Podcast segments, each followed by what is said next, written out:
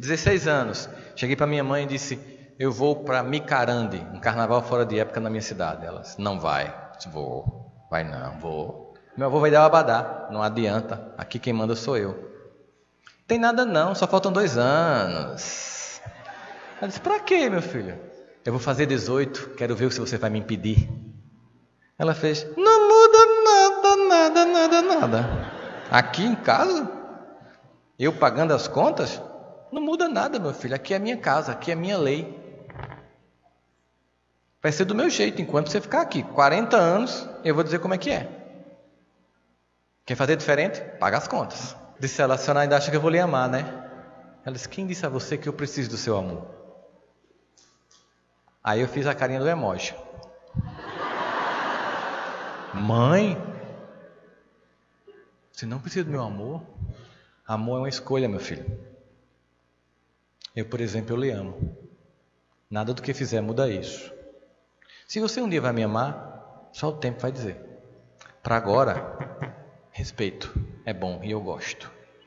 Estamos conversados? Eu bati a porta do quarto, passei sete dias sem falar com ela. Ela passou um mês sem falar comigo.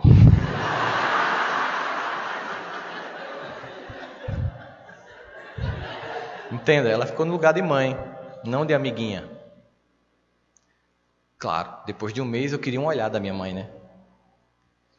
Naquele mesmo ano, 16 anos, eu passo no vestibular, vou fazer psicologia, estou lá pagando disciplina sobre cargas afetivas, escalas de afetos, amor, sentimento mais sofisticado da experiência humana.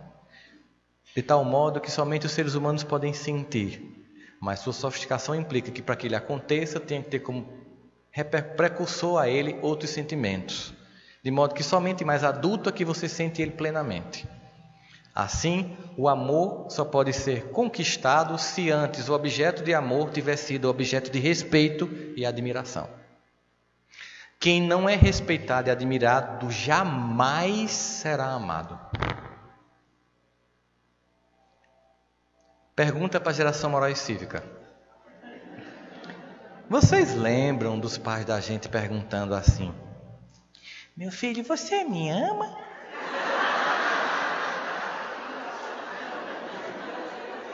E bem inseguro perguntando com muito medo da resposta: Ama mais a mamãe ou o papai? Vocês lembram disso? A gente deixou de amar esse povo?